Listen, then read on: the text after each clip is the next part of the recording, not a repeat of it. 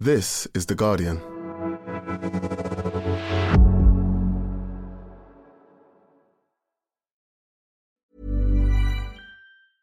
Finding your perfect home was hard, but thanks to Burrow, furnishing it has never been easier. Burrow's easy to assemble modular sofas and sectionals are made from premium, durable materials, including stain and scratch resistant fabrics. So they're not just comfortable and stylish, they're built to last. Plus, every single Burrow order ships free right to your door. Right now, get 15% off your first order at burrow.com slash ACAST. That's 15% off at burrow.com slash ACAST. Ryan Reynolds here from Mint Mobile. With the price of just about everything going up during inflation, we thought we'd bring our prices down. So to help us, we brought in a reverse auctioneer, which is apparently a thing. Mint Mobile unlimited premium wireless. Ready to get 30, 30, bit to get 30, bit to get 20, 20, 20, bit to get 20, 20, bit to get 15, 15, 15, 15 just 15 bucks a month. So, Give it a try at mintmobile.com slash switch. $45 up front for three months plus taxes and fees. Promo rate for new customers for limited time. Unlimited more than 40 gigabytes per month. Slows. Full terms at mintmobile.com.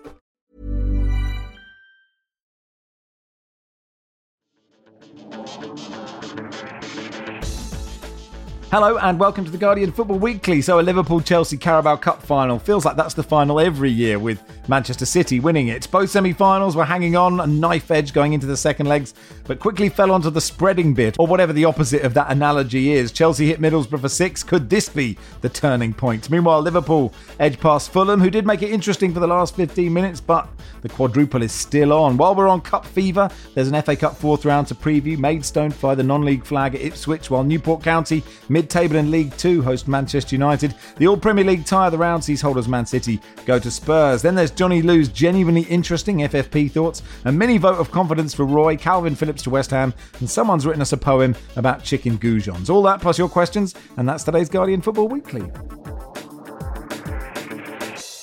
On the panel today, Barry Glendenning, welcome. Hello. Hello, Jordan Jarrett Bryan. Yo, yo, yo. And yo, yo, yo, back to you. And uh, hello, Johnny Liew. Hi. Uh, let's do the um, uh, Carabao Cup semi final second legs then, starting at Stamford Bridge. Chelsea 6, Middlesbrough 1. Tom says Chelsea made it to the final, Max. But the obvious question where do they need to strengthen to stand a chance of winning it? Um, Speedy McEady, is there a risk Chelsea, in fact, over strengthened last summer? I guess, Baz, I mean, I know they were playing a championship side who didn't play very well.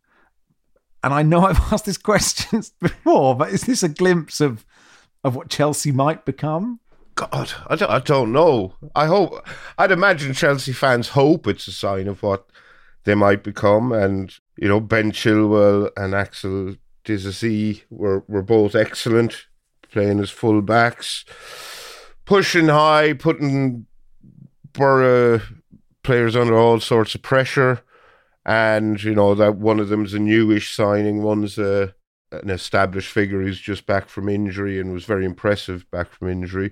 I think we, we kind of tend to forget how key the absence of Reece James and Ben Chilwell are for Chelsea. But I, I wouldn't read too much into this because I was very disappointed with Middlesbrough's performance. It was revealed yesterday that, contrary to what everyone thought, two legged semi finals in the Carabao Cup will remain. I'm not sure of the nitty gritty of it, but it's an EFL decision, and their chairman or chief executive, Trevor Birch, said that, you know, these two legged semi finals are important for EFL clubs because they make money out of them, but they also massively decrease or significantly decrease these these clubs' chances of winning these semi-finals. You know, Borough beat Chelsea at the Riverside, and if it was a one-legged thing, they'd be through. Uh, but because the second leg, he always sort of worried Chelsea had overturned the deficit, and my how they did it. And while Borough have nothing to be ashamed of losing against Chelsea over two legs, I'd say they'll be massively disappointed by how poor they were in that second leg because they just made it so easy for Chelsea. Kept giving them the ball, Mm. uh, played it into their hands, made stupid mistakes playing out from the back, didn't learn from them, and and it, it was really easy for Chelsea in the end. Yeah, Johnny, Baz says there's not a whole lot you can read into this. Um, could you read a little bit more into it, bearing in mind we have at least some time to fill on this pod? well, Barry, Barry, Barry mentioned this about, about Chilwell. I, I thought he was the he was the real you know, the key to what Chelsea are trying to do. And if you if you remember the first few weeks uh, under Pochettino, before Chilwell got injured, he was one of their key players, and he was looking like you know he was playing on the left wing, and he was looking like he was going to be a key part of this side. And if you think back through the Pochettino teams, particularly at Spurs, uh, the, the, the importance of those fullbacks, not not just having uh, attacking fullbacks who can sort of pop up at the, at the back post and, and, have this incredible engine, but having depth in those positions as well. Uh, that's always been key to how he likes to set up. And so when he got injured, Chelsea were kind of forced into you know, he, had, he kind of had to play Colwill at, left back for a, for a long time because Thiago Silva was playing on that side, and, and he can't, he doesn't necessarily have the the engine to cover those spaces anymore he needed to play a slightly more defensive player on that side. And it kind of it, affected the whole way that Chelsea wanted to build up on, under Pochettino. But Chil, if Chilwell is back and, and he's fit, and, and, not not only does that give him a, a, really great chance of of getting into the Euro 2024 squad and, and, and forcing his way into the England side, but it, it totally changes the complexion of how Chelsea want to attack and and that, that's that's I think what what we saw. Even you know maybe we can say that six one flattered them. You know Middlesbrough had some some injuries. They had some uh, I think three cup ties, three international uh, play, three players on international duty. So it, it, wasn't like a fair it wasn't a fair game. It wasn't a fair reflection of of where they are. And they probably want to if, if the Chelsea's ownership will probably want to amortize some of those six goals over the next few games. Um, but but it was a you know it, it was a really uh, impressive professional performance, particularly in the way that they managed to press high and and, and built play. I've just got to say that I've got a Chelsea supporting father, and I've highly enjoyed. Makes it sound like you have more than one father there. Like you have a selection yeah, of fathers. and we're now yeah, talking right, about right, your right. Chelsea supporting you're, one. You're right. My dad, as opposed to the top DJ.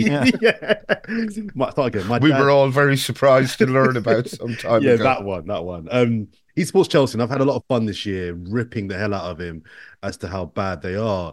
But something he's always said to me over the last 10 years and more is that, and it's really annoying, it's kind of his mantra, we're Chelsea, we win trophies, it's what we do. And annoyingly, it's like it's the apple doesn't far from the tree. I, I oh, see. Yeah, well, well, there's, there's, there's, that, there's, there's, that as well. But it's it's just really annoying that even at their worst or their bang average, they still manage to get to finals and potentially win cups. Um, and you know they've they've not been good this season, but they're in another final. Um, fair play to them. Just a quick point on Middlesbrough as well. There was a lot of criticism about how they you know, didn't change how they played and they kept getting caught at the back and playing from the back was really poor. I'm a big believer in, I think Pep says it as well, and if he says it, he must be right, that there's no plan B, right? It's make plan A work, make plan A better. And again, and Post, uh, Ange Postecoglou, who got a, got a lot of heat for refusing to change how he played. Vincent Kompany's getting it at Burnley. And I just really back managers that back the way they play. And although Middlesbrough didn't get it right, I don't think the solution was for them to change how they played. It was just to be better and a bit more flexible in plan A. So I just wanted to make the point that I thought they got a lot of unfair criticism for trying to do what has worked for them so far. Just on this night, it just didn't, it wasn't executed very well. So tempted to ask what your dad your dad's feelings towards Aston Villa, but I might park that for a second. Um, Barry Pochettino said, "I'm desperate to win a title here, i.e., a trophy. In one year and a half in Paris, we won three trophies, and we want to win one here. I'm desperate to win, of course, which is great revisionism for a PSG manager, isn't it? Because he he famously didn't win Ligue 1 once, which is clearly enormous, but he's turned that into we won three trophies in one and a half years. Yeah, it's it's a sort of a Mourinho esque uh, massage of the figures, isn't it? Um, yeah, well, of course he wants to win win trophies, and he he does have a you know, it is constantly pointed out by his detractors that he's lost what is it two finals in in uh during his time in English football. English was it two or three Champions League final, Carabao Cup final. I can't remember any others. So you know we have a repeat now of the Carabao Cup final in 2022, and indeed the FA Cup final in 2022. Uh, I think the Carabao Cup final wasn't too bad, and Liverpool won on penalties. Um, that was the game in which Kepa Arrizabalaga was brought on for the shootout. Please don't pull me up on I, whatever it is I just called him. I haven't said his name for quite a long time. And he ended up missing the decisive spot kick. And then uh, Liverpool won the FA Cup final as well on penalties, and that wasn't a very good game. So Chelsea, I suppose, are due one. I think Liverpool will probably win the final. There's an inevitability about it, seems to be, because they don't lose too many games, and um, but you you never know. So Liverpool through after a one-all draw at Craven Cottage. This game was pretty exciting after the Fulham equaliser, Johnny. I, I think once Liverpool scored early on, you thought that might be it and Bernd Leno should have done a lot better. But we did have a, a, kind of last 15. Harry Wilson had that one chance. You just wanted Fulham to create a little bit more after they scored. Yeah, it was interesting that I mean I think Marco Silva afterwards said that Fulham's Fulham got too emotional and you know, the people who were at the ground were saying that, the, like the, the stadium announcer was going like, "This is history. This is our chance of history. History could be made tonight, guys." And you know, you wonder whether they maybe played up that that side of it, you know, a little bit much because Fulham haven't, you know, they haven't been at this stage. Uh, I think it's something like eight semi-finals in their history, something like that. And you know, it's possible they just got a little bit nervy and, and they, they started really badly, and and then you know they, they, they made a game of it in the last half hour. Harry Wilson, who I, I from the times I've seen him playing for Fulham, I, I, don't know why he doesn't play more for them in the Premier League. I, I, guess Fulham fans would have a would have an answer to that, would a better answer to that. Um, but yeah, Fulham really went at them in the last 20, 25 minutes in, in a way that made you wonder, you know, what if they'd what if they had a proper go at, at Liverpool right from the start? Because Liverpool were, you know, it, it wasn't quite a, a, full strength side. You know that they played a lot of the kids and, and they played a lot of um, you know fringe players. So it was it was kind of a mix of youth and experience. Um, and, and I, actually thought it was it was really impressive the way they they saw that game out. Um, if you think about the lack of experience, you know, Bradley and, and, and I thought had a good game. Um, I mean, I, I, also want to mention like the this incredible like he sends on he uh, Klopp sends on Bobby Clark with with seven minutes to go, and, it, that's the point at which the the tie is is right on a knife edge. And I just love the the trust of Klopp going to the you know Bobby Clark. Go on, see this out, like cup semi final, and and he does it. He played he played really well. So uh, that I think is the the difference between these two sides, just that, that kind of institutional knowledge of, of, of how these um you know how, how to to get the job done basically. And it's interesting actually, Jordan, isn't it? Johnny mentions Clark there. Um, Conor Bradley as well. Seeing young players coming into a confident team, it, it just, I mean, clearly these are all very good players, but God, it helps. It does, and I think the coaching around that and the environment that's created is is a massive massive part of that. They're having a what I would say a decent to good season this year, and I think having talented players who are young and as I mentioned, are in an environment created by the manager and the coaching staff to do their best work. Um, is, is is is essential. I, I thought Fulham were, were, were um I thought Fulham I thought Fulham were good. Um, I, I, I, was disappointed they didn't really go for it a bit earlier in the match. I, I thought that they kind of tried to feel out Liverpool a bit too long before going for it. Was my interpretation of the match. But um, I, I think had they gone for Liverpool a little bit earlier, they might have had a little bit more joy. Uh, I thought they started quite well, uh, but like Borough the, the night before, they kept giving the ball away sloppily when they, you know they should have done better, and they had two pretty good chances in the first half before Liverpool scored.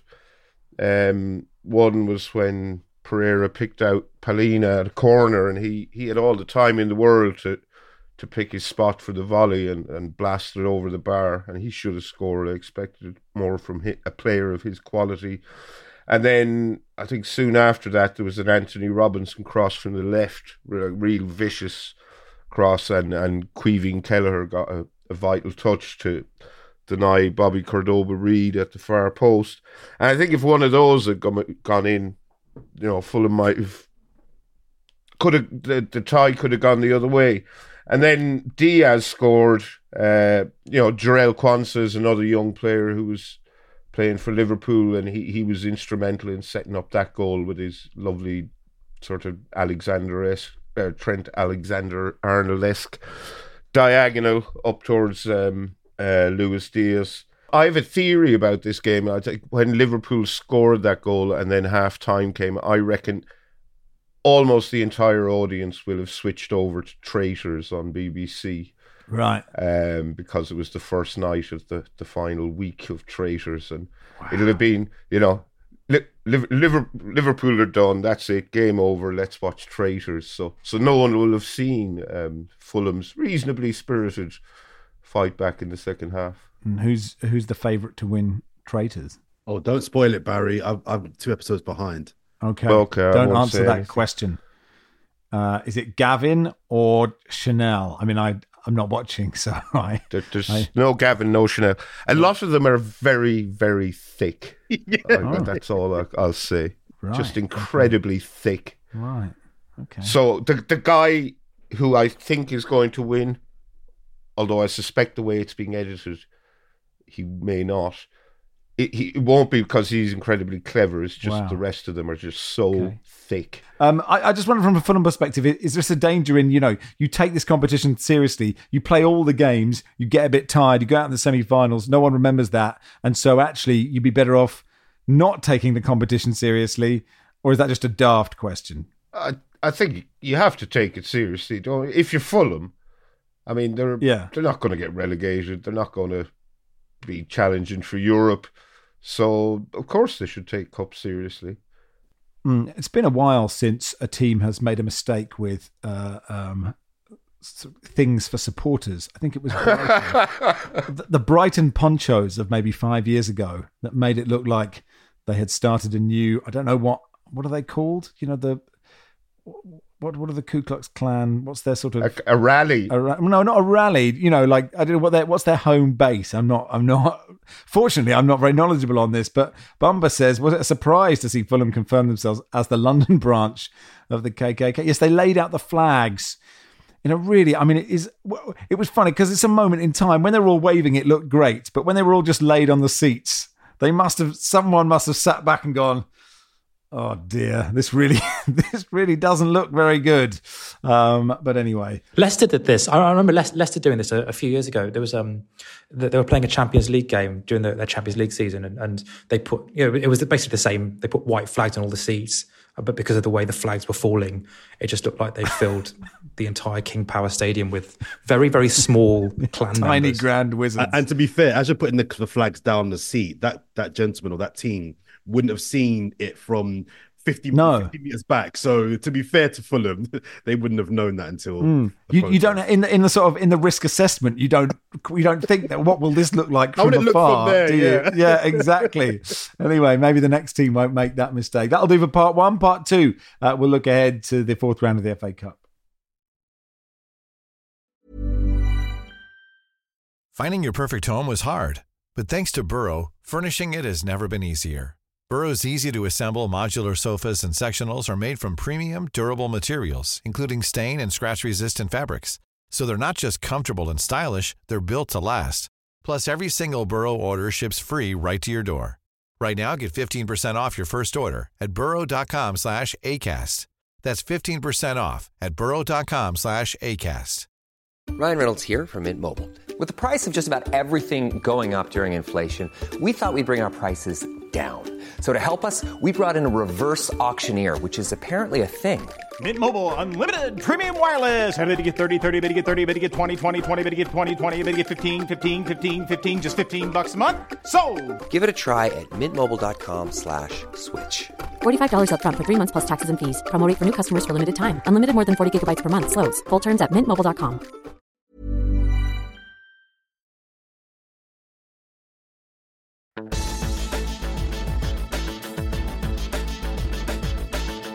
Welcome to part two of the Guardian Football Weekly. We normally get told off for not talking about Monday Night Football. Imagine we would get to- told off for talking about Monday Night Football. It was so long ago, and Brighton and Wolves drew nil nil.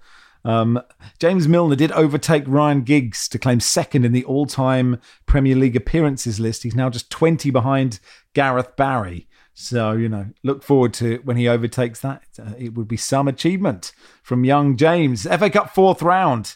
Um, Ipswich Maidstone. Uh, should we start there? George Elokobi delighted with the draw away at Ipswich because he says it's a fantastic location geographically. It is reachable for our Maidstone community. He says, not wrong, just one hour 33 by car. Worth noting, um, if you're going by train, there is a reduced service on Greater Anglia between Colchester and Ipswich. I just wonder, would it be quicker by boat? would Maidstone to Ipswich be quicker by boat? Like shorter distance, surely. I don't know how near the water Maidstone is. It's Maidstone is like North North Kent. I'm not not Kent, not coastal, but I mean probably a short hop to I don't know, maybe maybe maybe Sheerness Rochester? or, or Rochester. Yeah. And then you know you, Yeah. you get on an oyster boat and um you know and Well, as Sunderland supporting pal of mine went to Ipswich a couple of weeks ago to watch Sunderland get beaten and 2 1. And I think that there was real difficulties then, and he had to, to do quite a large chunk of the journey on a rail replacement bus, and that would be enough to put me off going, definitely. Producer Joel says you're looking at the Tilbury ferry from Gravesend to Uh-huh, Essex, uh-huh. Can't- but but can't can't be quicker. Anyway, I mean, I I don't expect Barry. You know everything about Maidstone United, but it's not a terrible draw for them. I mean, they would have liked a bigger side in it, but Ipswich are going well, and you know you never know. Well, I, I guess they're happy enough with Ipswich, but they would have liked a home draw, obviously.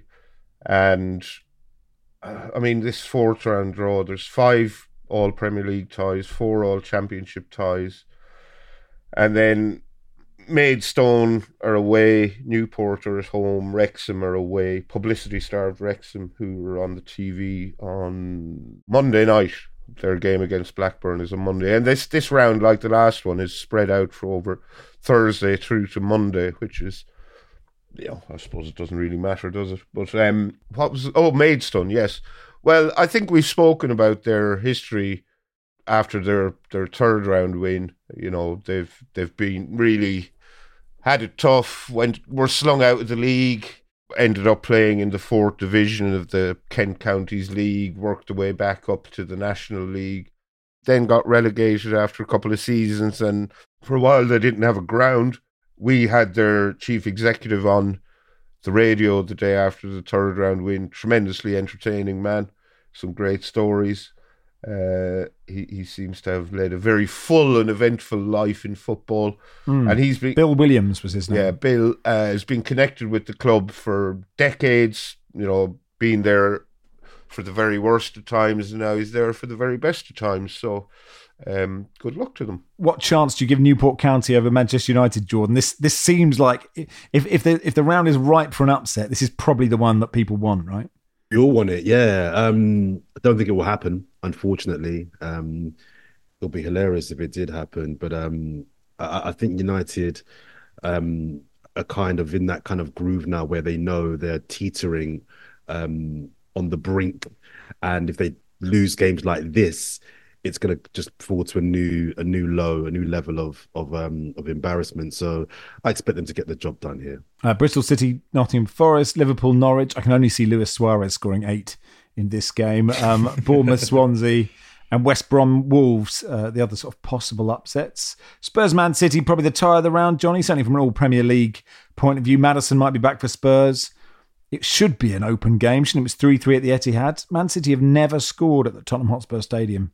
And you just sense that when they break that duck, they will really break that duck. that they famously um, had a penalty in the, in the first leg of that Champions League uh, quarter final, which which Aguero missed. Uh, it's it's it's an it's an annoying one for City because uh, they are obviously you know they've got a huge kind of slate of league fixtures coming up and and players that they are trying to that Guardiola will be trying to ease back into the side. You know whether it's Haaland trying to get uh, or, or De Bruyne and it, you, you would you would probably have wanted something a little bit easier than this. Um, but going to Spurs, especially Spurs with their, I, I, I don't know, is, it- is it kind of you know parodic to call it Cup heritage these days because they haven't actually won the thing for since 1991. But there is, I think, an expectation, particularly after the way um, Spurs went out of the Carabao Cup, that they're going to have a that, that I think Spurs fans are expecting them to have a pretty solid tilt at, at the cup this this season, and especially if they beat City, they will they will genuinely believe they can they can go on and win it, and they they'll have a proper go. Obviously, as we know, uh, a Postecoglou side will they will almost certainly put out a, a full strength or nearly full strength side. Maddison might be back. I think Lo Celso might be out, but but generally a pretty full strength side.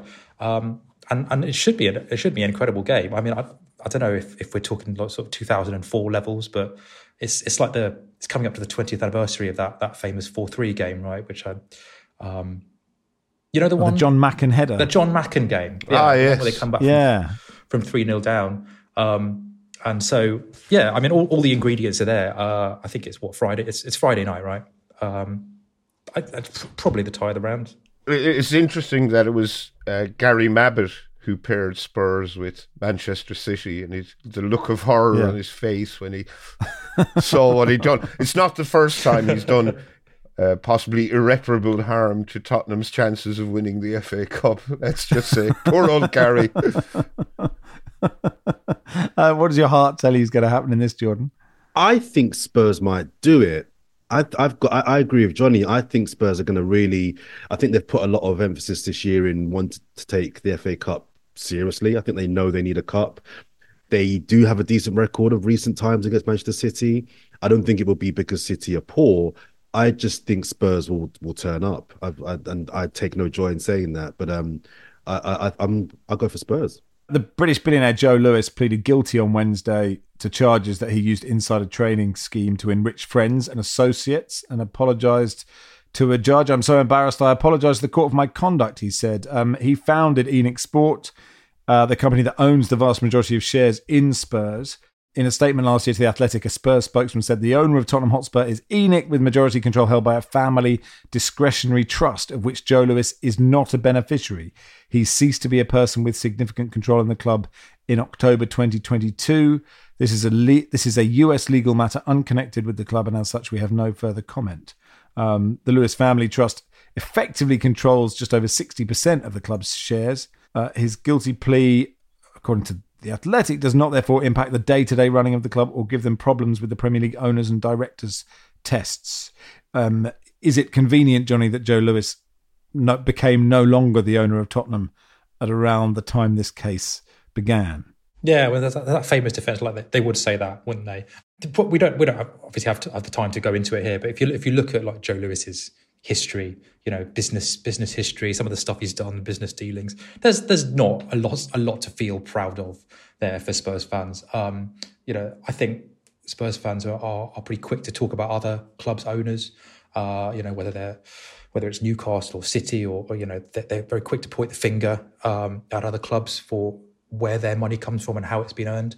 Um, and I think this is just a reminder that nobody is nobody is holier than thou on, on this. Ed Aaron's writing um, regarding Roy Hodgson. He understands Roy is set to remain in charge of Crystal Palace for next week's game against Sheffield United after holding talks with Steve Parish, the chairman, after the Arsenal defeat. That and games against Brighton and Chelsea will be crucial in determining his future.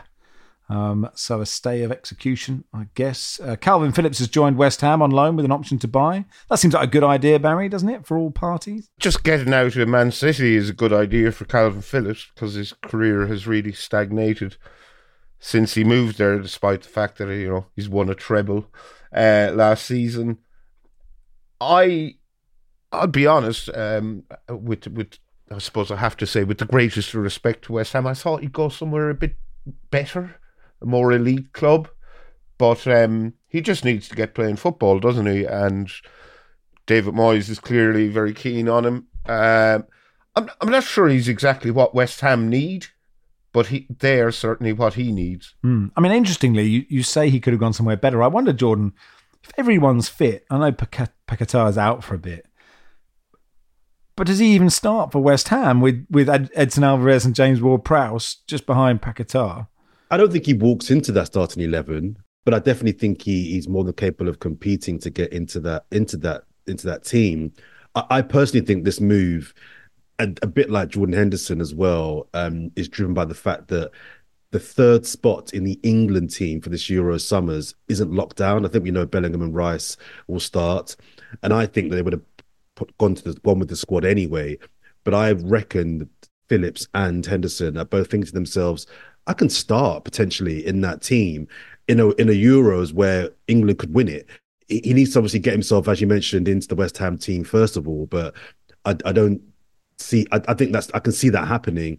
And I, I disagree with Barry slightly. I'm not so sure he could have got a bigger team than West Ham. I, I think West Ham's probably the, the kind of level of where where Calvin Phillips is.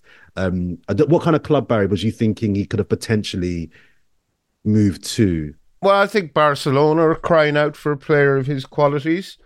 But then there's the No, there, were, there, were, there was some talk. Of, there was some talk of, of Barcelona wanting to want a little cut price deal for him, right? but the problem there, I suppose, is that City Group own Girona, who are top of the La Liga, and would they want to to help Barcelona out? Possibly, you know, probably not.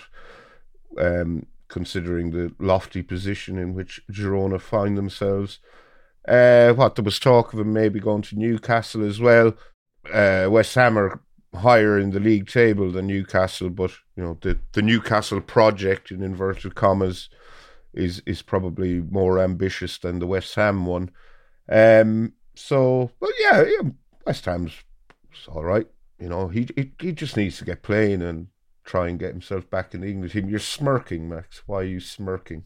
I just like it's just sort of damning with faint praise for West Ham. You know, this club with years of history. You know, who won a European trophy, and they just well, they're all right. I mean, I think you're right. That's sort of about how good they are. It just it sounded quite flippant. That's why I that's why I was laughing. But, No, uh, well, to be fair, they have won silverware, uh, lots of silverware since Newcastle last won silverware. But you know, Newcastle are the richest club in the world, yeah, but no, no. but are comically hamstrung by the fact that they can't spend any of their money. Well, you mentioned Newcastle, and, and they turned down quite a big bid for Trippier, more than they paid for him, considering he's 33. They've turned down uh, bids for Cam- Callum Wilson. Um, now, Miguel Almiron is subject of interest from uh, Al Shabab in the Saudi League. Uh, it, worth noting they're not owned by PIF Al Shabab um, directly. Um, Johnny, your thoughts on that potential transfer? Yeah, well, I mean, this is the, the kind of the, the official the official version of events, and which is also, I think, the official version that is uh, that. Well, it's, it's also the version that most of the Newcastle-based journalists have come up with through their independent digging. Uh, so. Uh, I think we can we can assume this is you know this is the what's actually happening. Basically, Almiron, you know, Newcastle needs to com- comply with fair play uh, for financial fair play. Uh, so Almiron is, is surplus to requirements. He's you know he's not good enough for that for that team anymore, but not so surplus to requirements that he wouldn't command like a really strong bid. You know they're, not going to get lowballed um, for someone like Almiron. You know they're not desperate to get him. He's still you know part of the he was you know a key part of the squad that qualified them for the Champions League last season, and so a bid has come in from from Al Shabab, who I think he's president. Who's president? I mean, they're, they're not one of the PIF owned clubs, but um, they are one of the biggest clubs in the in, in the Saudi Pro League, and, and their president uh, is comes from a prominent uh, family of Saudi businessmen. So obviously, will have done lots of deals with the state through the state. Not not this. Okay, I'm, I'm not not assuming that that any kind of deal has been done here, but basically a bid a bid has come in, and this bid is not you know, it's it's it's not like a lowball first bid. You know, normally first bids are quite derisory, right? You know, you know that they're desperate to sell, but no, this bid has been an agreement has already been made that they've agreed a fee. So it's like a bid that is not. It's it's not so low that they would reject it or negotiate it, or or you know they go through some sort of public protracted bargaining process. No, they've just they've just accepted that bid, but it's not it's fair market value. It's not like um it's not so big that it would be kind of uh, you know, suspicious it, under under the fair market regulations of of um, the profit and sustainability rules. So, I mean, it's it's, it's very lucky for Newcastle really, that they've managed to that a player who they didn't want to sell but also had to sell. They've they've they've come up. Somebody's come up with a bid for him that is is it's the perfect bid. It's pitched at the perfect level that is fair market value, but but not you know so low that, that they would have to reject it and negotiate a higher one. So I mean, it's just, it's just very fortunate. That's the official version of events anyway, and I think we, we should all accept that official version of events. Um, you know, if we value the structural integrity of our bones. Um, well, while we're on FFP and PSR and all the charges, Johnny, you, you actually wrote a I sound surprised. Your pieces are good, but uh, like an interesting piece on FFP is quite is quite an achievement. And I, just, I'll, I will read a bit out because I thought it was interesting. We're fighting in 2024 the battles that should have been fought in 2014 and 2004 or even earlier. Decisions that were botched, shirked, ignored years ago, and now coming home to roost. The unregulated free for all that allowed first the oligarchs and then the venture capitalists and then the state actors to claim a piece of our turf. Players signed for ridiculous sums by sporting directors and owners who are now long gone. The decision to let the Super League breakaway clubs slide back into the competition with a paltry three and three point seven million pound fine for their trouble. Do you think right now these charges are kind of a watershed moment, or your piece was basically saying it, it feels even if the Premier League are doing the right thing by these charges, and I'm not saying they are, I'm not saying you're saying they are, the fact that they are doing it still feels not quite right. Yeah, I mean, the, the problem with this debate, you know, so to call it, is that both sides kind of have a point in that obviously you need some kind of uh, financial regulation to stop uh, unregulated overspending, but you can also very strongly argue that the Premier League are have, have no kind of certainly no moral authority to uh, or trust or, or, the required trust to administer those regulations. I think both sides kind of have a point here.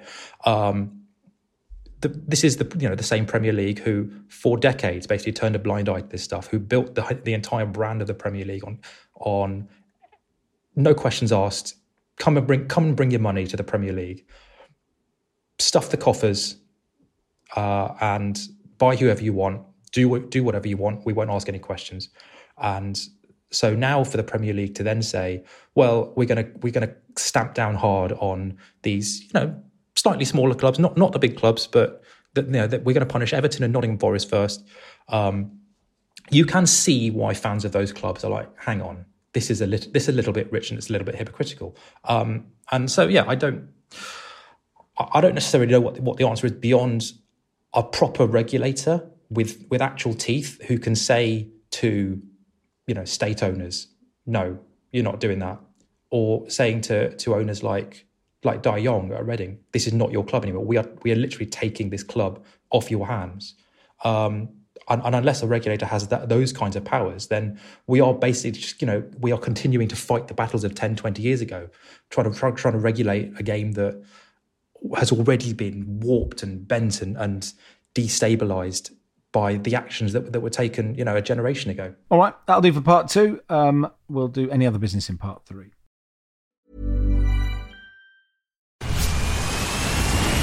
Where's that dust coming from? Still finding debris after vacuuming? Eufy X10 Pro Omni Robot Vacuum has 8,000 PA of powerful suction to remove debris deep in carpets. And it's totally hands free. Want to know more? Go to eufy.com. That's EUFY.com and discover X10 Pro Omni, the best in class all in one robot vacuum for only $799.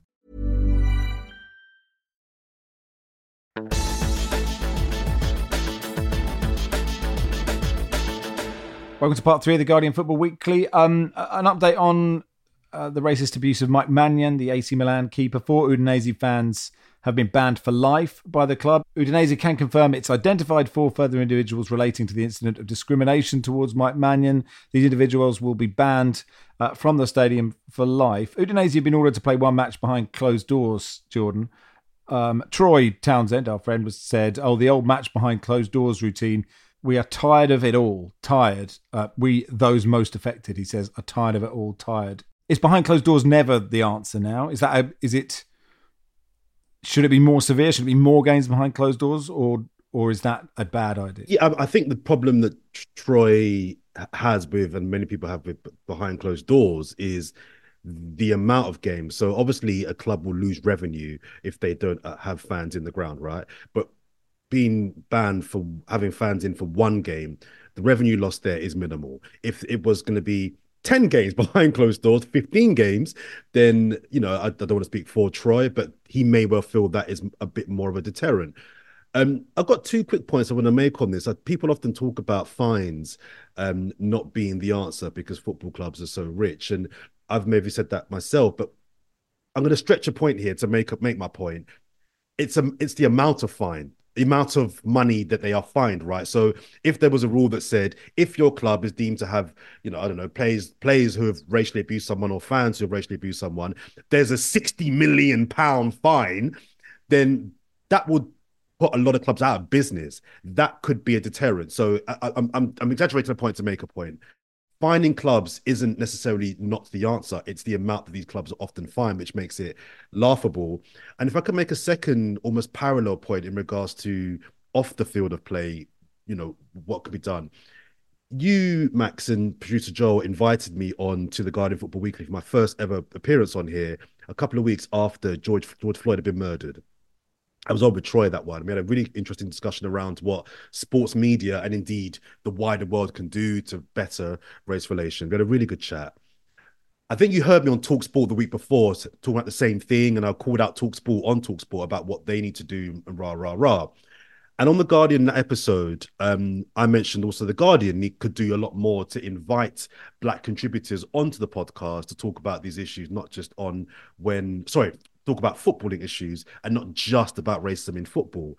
And to be fair to the Guardian, you've done that. I've been on the pod now for three years, and I'm very, very, very grateful and thankful. And I, I enjoy coming on the pod.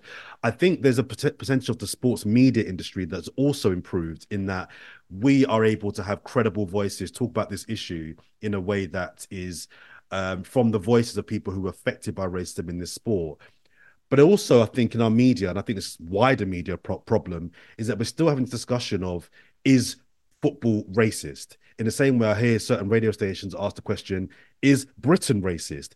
And that for me is very problematic because it makes me think that isn't the question. We're past that. We're, we're, we're, we're, we're really past it. The question should be, what are we prepared to do to eradicate racism from the country, but in regards to this podcast, football. That's the discussion we need to be having here. And I think, in terms of off the field of play, what we as journalists can do is ensure that when we have podcasts, when we have radio stations, we have TV programs, we are having the right people discuss these issues. And I just wanted to kind of make the point that I think since my first appearance on the podcast, I've seen so much improvement in where the media has um, spoken about this issue of racism in football with the people that actually know what it's like to be racially abused. Um, so it's a very long-winded way of me kind of applauding the Guardian Football Weekly and some parts of our media, but other parts of our media I think are still well behind because they're still having that question of is football racist? And for me, that is an issue because we're we're just well past that. That isn't the question. No, I, I guess I guess what Udinese would say is we found who we found the culprits, we've banned them for life. That's what we should do. That's what that is what they should do. But I I think I think they should still be. I still hold clubs responsible for the the fans that are in there that, that follow their football club. That that maybe seem harsh, sounds harsh. And of people t- take issue with the the po- possible points deduction. Oh, why should we all feel the brunt of of a man of a few idiots? Mm-hmm. But I'm really sorry. I think a serious issue requires serious consequences, and if we all have to feel the brunt of that for the minority, then I, am I'm, I'm sorry, but that is where we are. Because my response is, what's the alternative? Mm-hmm. Or or, or in, in the sense that it creates an, an anti-racist environment at the club, right? And and you know, Borussia Dortmund, for example, they they they proactively you know, educate fans on, for example, the Holocaust or, or, or anti-Semitism. You know, they run courses, they, they, they run visits to Auschwitz and, other concentration camps. They, they, they try and proactively, before an incident happens, they try and create a culture where that says racism is, is not tolerated. This isn't us. This is not who we are. And if, if, if you, if you could do anything like that, you are not one of us.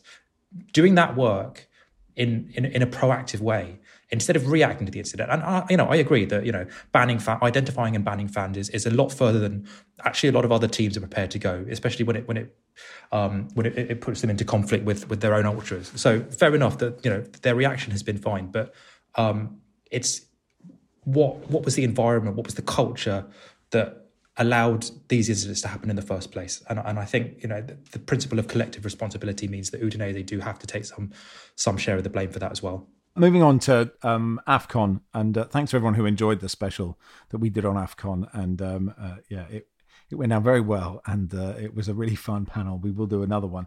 Um, we've got one soon uh, booked in, producer Joel says. Uh, it has been so good, so many shocks, late goals. It is worth pointing out, though, that yesterday it is a real shame that Hakim Ziyech scored. Uh, for Morocco, because otherwise we would have had Namibia nil, Mali nil, South Africa nil, Tunisia nil, Tanzania nil, DR Congo nil, Zambia nil, Morocco nil. But Morocco spoiled it by scoring one, although their group is the best because only Morocco have won a match in the group. Uh, Congo came second with three points, three draws, and Zambia third, two points. Uh, Tanzania on two as well. But yes, it's good to see naught in the win column of three teams. The last 16s begin on Saturday. Uh, Jim says thoughts on Eric Dier going full Steve McClaren? Uh, he made his debut coming on at half time in a 1 0 win over Union Berlin for Bayern. Um, I don't know if you've seen this clip, Barry. Have you? Uh, has anyone seen it? I, I have, Um, it's good fun, isn't it? He went a bit hello, hello, didn't he? Um, And he hasn't been there very long. I mean, that's the amazing thing. Isn't it? It's literally like you just land there and you just can't help yourself. I suppose I go cockney when I get in a taxi. So it's the same thing, really, isn't it? You just start talking like the person who's talking to you. It's a basic sign of humanity, isn't it? It shows that you kind of empathise with your audience. I, I think you know it's um, this this stuff gets gets slightly unfairly ridiculed because I think you know trying to adjust your uh, your, message or your tone to your audience is, is, is actually it's quite a nice thing to do. Yeah, good on Eric. Uh, Oscar says, Dear Max and the gang, I can't comment on the current spate of Rushtoning in Vera. Yes, this is off the back of a Rushton family appearing in Vera. And whether that is just a coincidence or they're big Football Weekly fans, I have it on excellent authority that the just published murder mystery, Hell and Death, or Hella and Death, contains a series of clues or possibly red herrings in homage to a certain pundit's obsession with crime, including a back issue of The Blizzard. There's also a character in it called Wilson. For the record, this is a shameful coincidence and should not be taken as a reason to inflate his ego still further. Yours with love, Oscar Jensen, listener since 2014 and author of the just published murder mystery Hella and Death. Uh, yeah. Anyway, go and buy Oscar's book.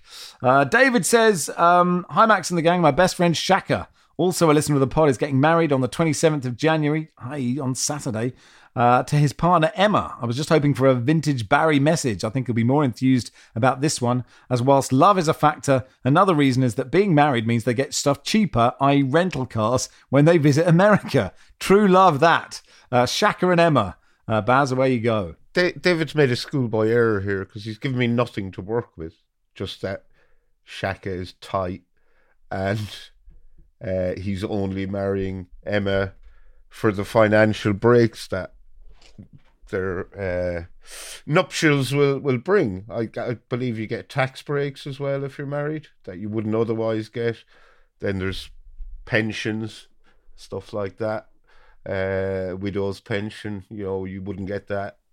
Uh, Emma wouldn't get that if Shaka didn't. I think it takes like thirty or forty years of those benefits to, to pay off the So widow's cost of a wedding pension is a really the it's an odd place to go to start with, isn't it? Seems quite far, hopefully quite far in the future, doesn't it? David hasn't told us how old Shaka and Emma are. They could That's be a very really- good could point. be in their early sixties.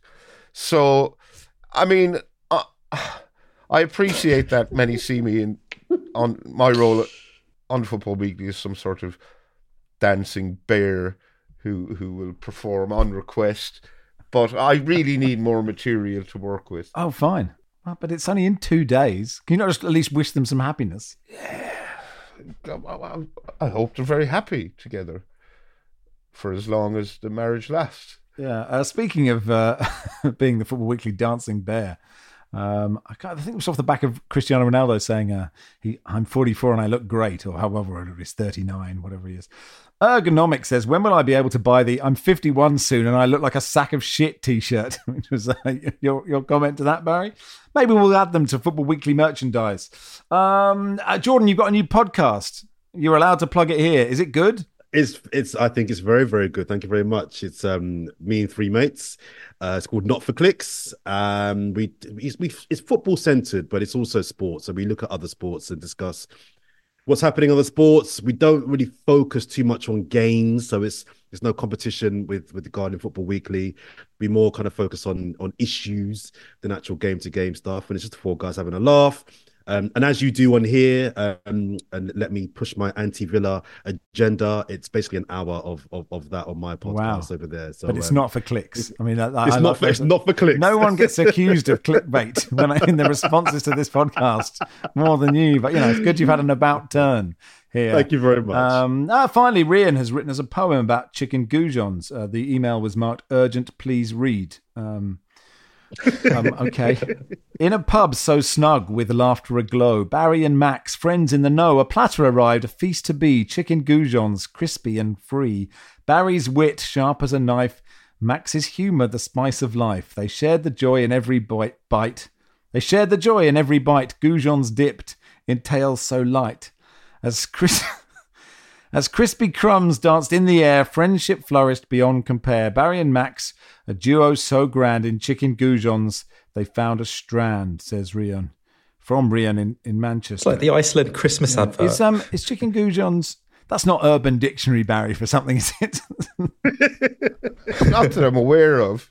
If if his poem was called Alabama Steamboat, then, Wow. yeah, I'd have Okay. I'd have cut you off Really? early doors. okay. Well, Are we in some way? Do we have some connection to chicken goujons that I'm that I've completely forgotten I about? I don't or- think so. I mean, I'd happily share a, a, a, platter of chicken goujons with you, Barry, next time we're in the same room. I, I, I was I was at home in Birr last week visiting Maya Glendenning, and we, we had no electricity the first day of my uh, because the, the men were fixing the pylons on our street and uh, electricity pylons as opposed to yeah, the pylons we're used to, yes.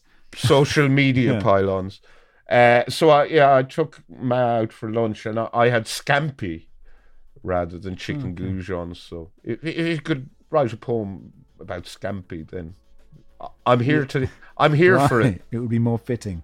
Um, I mean, that really will do for today. Um, but thank you so much for your time. Thanks, Barry. Thank you, Max. Thanks, Jordan. Cheers, mate. Thanks, Johnny. Thanks for having me. Football Weekly is produced by Joel Grove. Our executive producer is Max Sanders.